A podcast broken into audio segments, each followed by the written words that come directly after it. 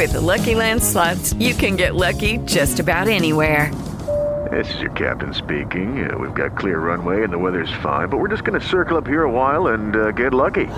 No, no, nothing like that. It's just these cash prizes add up quick. So I suggest you sit back, keep your tray table upright, and start getting lucky. Play for free at LuckyLandSlots.com. Are you feeling lucky? No purchase necessary. Void where prohibited by law. 18 plus terms and conditions apply. See website for details. Blog Talk Radio.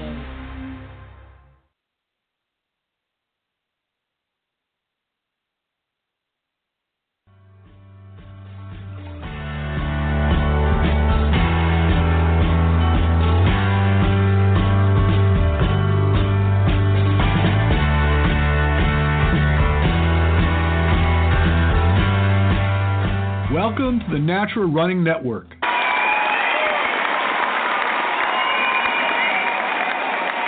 We are brought to you by MedHab, makers of RPM Squared, an innovative system of gait analysis that slips right into your running shoes. My name is Richard Diaz. I am your host. Are you a runner? Do you love to get out and challenge yourself? Running your first marathon or maybe caught the bug of obstacle racing? Well, sit tight because this is a show you just don't want to miss. Today's episode is self help tips to improve your running form. For those of you who don't know me, my name is Richard Diaz. I've elected to take on this topic solo, which incidentally is tough for both of us. I have to try to be entertaining, and you have to try to be patient with me. If you're tuning into our show for the very first time, let me share that beyond my preoccupation as a struggling podcast host, my life for the past two decades has been spent working with athletes. I provide clinical analysis of both resting and active metabolism for my clients, which serves to determine effective training intensities to improve both aerobic and anaerobic resistance to fatigue, and for the past eight years have dedicated the bulk of my work to performing video running gait analysis and helping my clients run more efficiently and ultimately to run at a faster, sustainable pace. So I think what the easiest thing to do here is to basically laundry list a bunch of do's and don'ts in respect to what you're trying to accomplish as you become a better runner. If you're one of those people that have been listening to my show for quite some time now, some of this may seem a bit redundant, but it's always good information, and I think it's really a good idea to have this in your mind a lot. It's going to make a big, big, big difference for you if you start to hone in and focus on some of the things we're going to talk about. All right, so if you're a beginner, work on proper running mechanics before trying to log progressive mileage or intensity. So, what I'm saying to you is that if you're new to running, meaning that you're not comfortable getting out beyond a few miles, the first thing you should realize is the reason why you're having such a hard time even getting out and running those few miles is because your approach is probably very corrupt. And the focus should be, as a beginner, to work on the way to run opposed to concerning yourself with how much time you spend running, volume, intensity. That's for later days. We've got to work on your running mechanics first. And before you advanced or intermediate or experienced runners decide to click off this episode, let me just suggest that odds are the way you're approaching your running could use a little work too. So don't get high and mighty, check your ego at the door, and let's tune in and deal with some of the things that are possibly causing you to having overuse injuries and keeping you from performing better. And while I'm focusing on you advanced or experienced runners, let me ask you a question. How many miles in a week do you need to run before you run into problems?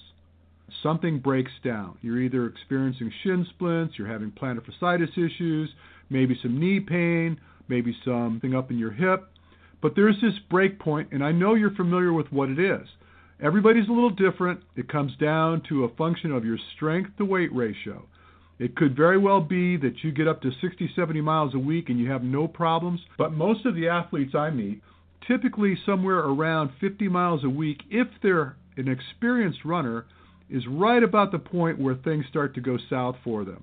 We all have a break point, and it generally comes down to how strong we are relative to our mass, how heavy we are, how much mass we have to push down the road, and at what intensity we're pushing it down the road. The more effectively you're able to run, the less potential there is for this break point to come up earlier than later. Some coaches and therapists may argue that this is a great time to talk about developing strength, and I would agree with that. However, you have a better chance staving off the potential for injury by running with good form than trying to fortify the ship so that it becomes impervious to the mistakes that you're going to make. Strength will have its place. I do agree that it's a good idea to develop a strong foundation and develop very good core stability and functional strength up the kinetic chain, but the first thing we need to focus on is running with good form. I know that at this point there's already some people out there that are going to have some argument with what I'm suggesting is the hierarchy or pecking order for what we need to concern ourselves with. Some might suggest that becoming very, very strong is the preeminent concern. But I'm telling you, if you move badly, you're going to run into problems. You can only build so much strength when you're throwing your body weight four to five times your body weight onto an unstable and precarious platform as you're running. And what I'm suggesting is probably the first thing and most important thing we need to address is whether or not you're overstriding. And for the sake of those that are not familiar with the term overstriding, essentially what that means, you're pitching your leg ahead of your center of mass, making ground contact either on your heel or your toe ahead of the rest of your body.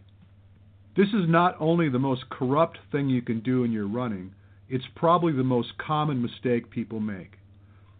Intuitively, we think if we reach ahead of ourselves, paw the ground, we can pull ourselves past our contact point and essentially claw our way to a quicker finish time.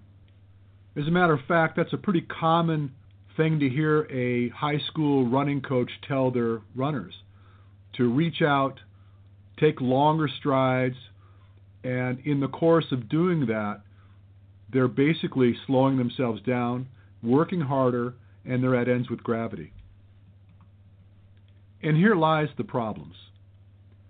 When you extend your leg well ahead of your body and finally make contact with the ground, the time it takes for your body to actually catch up where your foot had made contact puts you on the ground longer and at ends with gravity for a greater length of time.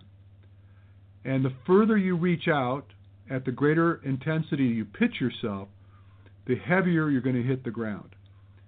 And because you are in a very unstable position when you make contact with your leg hitting the ground ahead of your center of mass, you're landing on a very, very precarious platform. It's going to put you in a bad place. It's going to set you up for all sorts of injuries. And then again, I, I keep saying this, I'm going to have to say it one more time. It becomes a function of how strong you are. If you're strong enough, you can put up with just about anything. But for everyone, there comes a time where the strength is just not enough. It comes down to how heavy you are and how much force you're putting into the ground. And I can tell you that unless you're capable of picking up three to four times your body weight on one leg, you're going to lose that fight.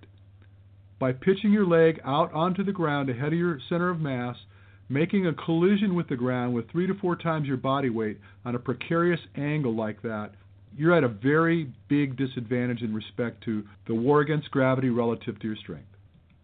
The next no no is heel striking.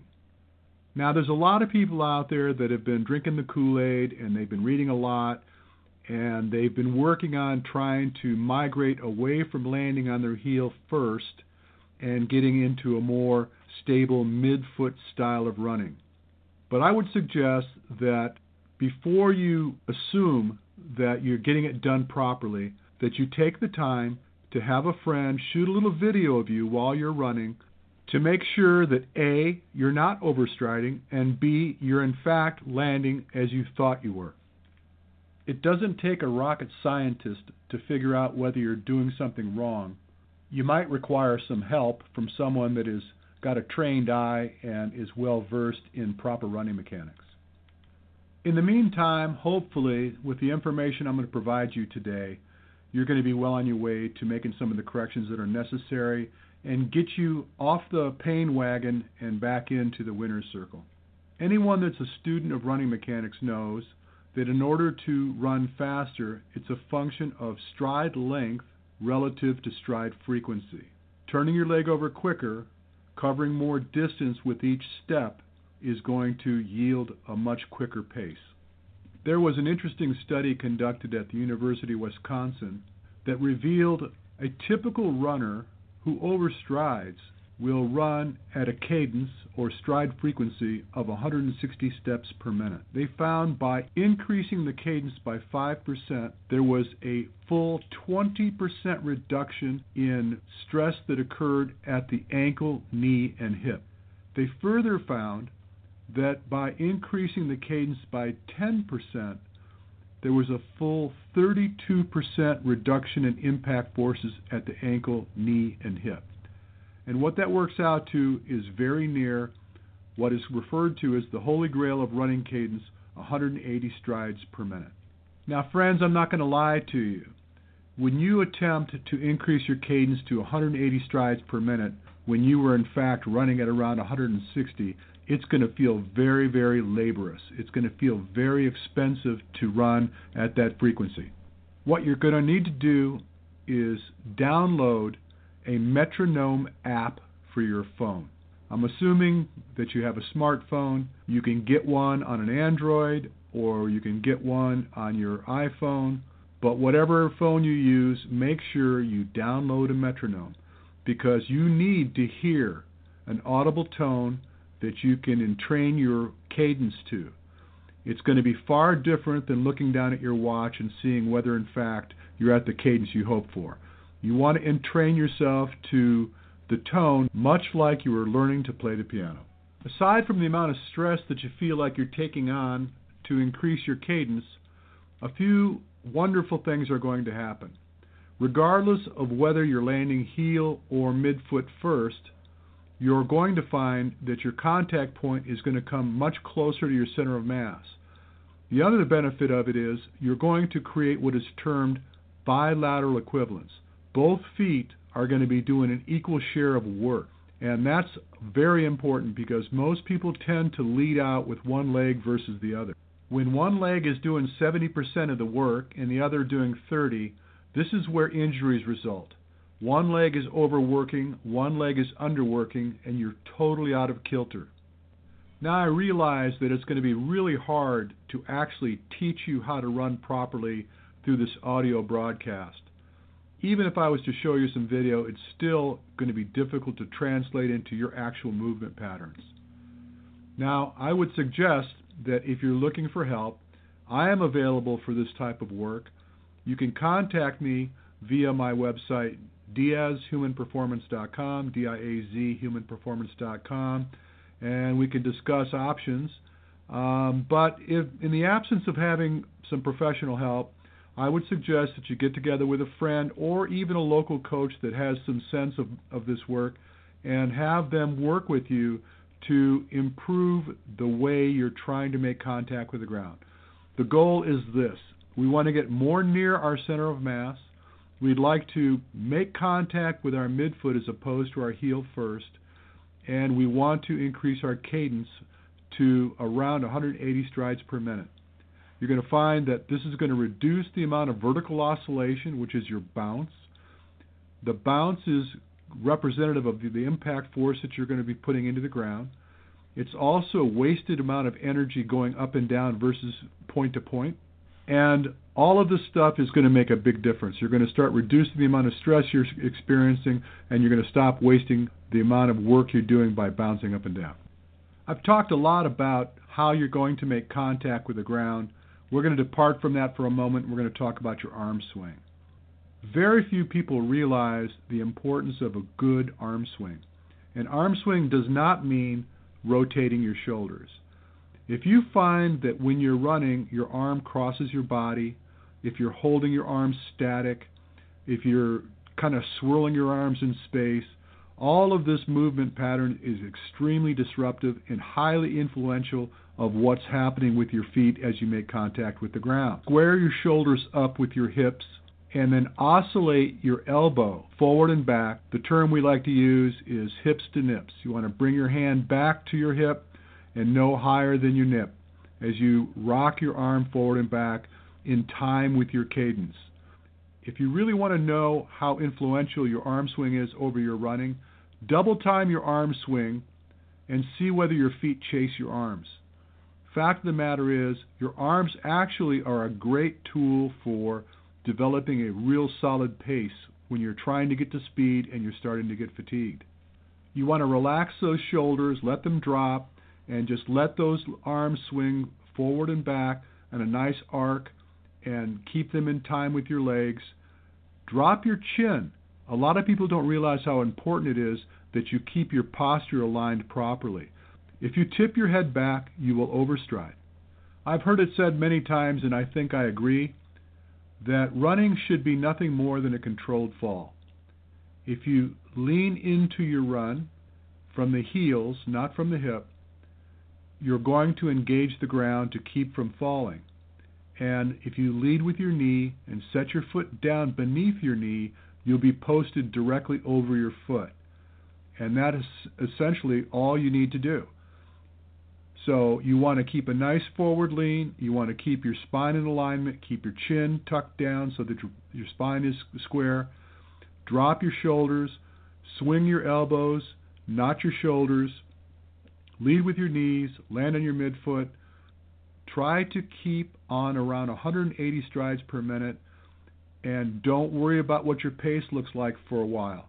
You're going to see that with time, you're going to adapt to the stride frequency and you're going to adapt to the contact point that's new. If it doesn't feel different, it probably isn't different. You're probably doing a little the same that you were doing before. It should feel really odd to you at first. It should feel really expensive to you at first because it is so different than what you're accustomed to. But you've got to give it time. I find that typically it takes about two weeks to make a fairly significant difference in the way people move. I've heard it said that it takes about 6,000 correct repetitions to make a new habit. That's not nearly as long as you might think. You're looking at a couple good miles of running and you got it licked. I think it's only fair now that we circle back to the topic of strength training. Most everyone that's listening to this is probably participating in some fashion of strength training. I'm just going to keep this really simple. What I suggest is that you follow a functional path. Think in terms of what you're trying to accomplish as you run and develop exercises that are going to benefit you as a runner. Now, realizing a lot of you may participate in sports like obstacle racing, in where there's a lot of exercises that you're already involved in. But when I'm thinking in terms of exercises that are beneficial to running, the exercises to come to mind are exercises that cause you to develop strength on one pillar at a time. In essence, what I'm saying is that you want to do one legged exercises. You want to do posting exercises that cause you to develop stability. And I recommend that most of the exercises you do in this setting, you try to do in either a minimal shoe or barefoot. You want to get as much feedback from the ground as you possibly can. All through this little talk, I've alluded to the importance of economy, the importance of efficiency, and I haven't touched at all on heart rate. If you've been listening to my show, you know that I'm a strong advocate of heart rate training. And I think it's a critical application for determining how much energy it costs you to do what it is you're doing, and whether in fact that energy is coming from fat or whether it's coming from sugar. It also serves as an excellent way to determine your progress over time. I've always been an information advocate. The more information you can get from your body, the more information you can gather from the way you're moving through space, the more effective you're going to be with your training. There are so many variables that have potential of influencing your performance. There's no way that I'm going to be able to cover it all in this podcast today. And as I said at the opening of this show, it's going to be really tough to listen to me rant on and on and on for too great a length of time. So we're going to cut this short. But I am going to be curious to know whether this type of conversation is interesting to you whether you enjoy having a chance to just listen to me talk about things that are going to affect your performance, maybe even bring you onto the show and talk to you about the things that affect your performance personally. What we hope to do is provide you with information that you need to hear, things that you want to hear, and things that are going to influence your performances and, and better your lives. So please reach out to me. You can find me on Facebook, easy to find, Diaz Human Performance. You can find me at the Natural Running Network, message me. Tell me what's going on. Tell me what you'd like to hear. Let's see if we can satisfy your needs. Before I shut this down, I want to mention that we are going to celebrate Black Friday once again. If you've never tuned into our Black Friday show, we give away all sorts of really good stuff. I have RockTape involved and a few other people that I'm talking to we're going to give away some great stuff, and I'm hoping to have somebody on with me that's going to help me give this stuff away. I'm not doing this alone. Thanks a lot for listening, folks. Well, friends, it's time to bring another show to a close. Be sure and tune in to us next week. We've got a lot of great content in store for you. I want you to tell your friends to check us out. You can always find us on Facebook. Simply go search the Natural Running Network, drop us a message. I'd love to learn more about you and the things you do. And until then, you have an amazing day.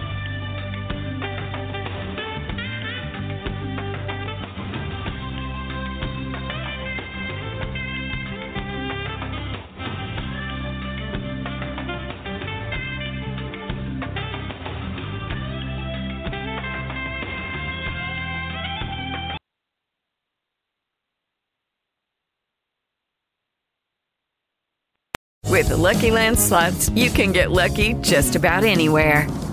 This is your captain speaking. Uh, we've got clear runway and the weather's fine, but we're just going to circle up here a while and uh, get lucky. No, no, nothing like that. It's just these cash prizes add up quick. So I suggest you sit back, keep your tray table upright, and start getting lucky. Play for free at LuckyLandSlots.com. Are you feeling lucky? No purchase necessary. Void where prohibited by law. 18 plus terms and conditions apply. See website for details.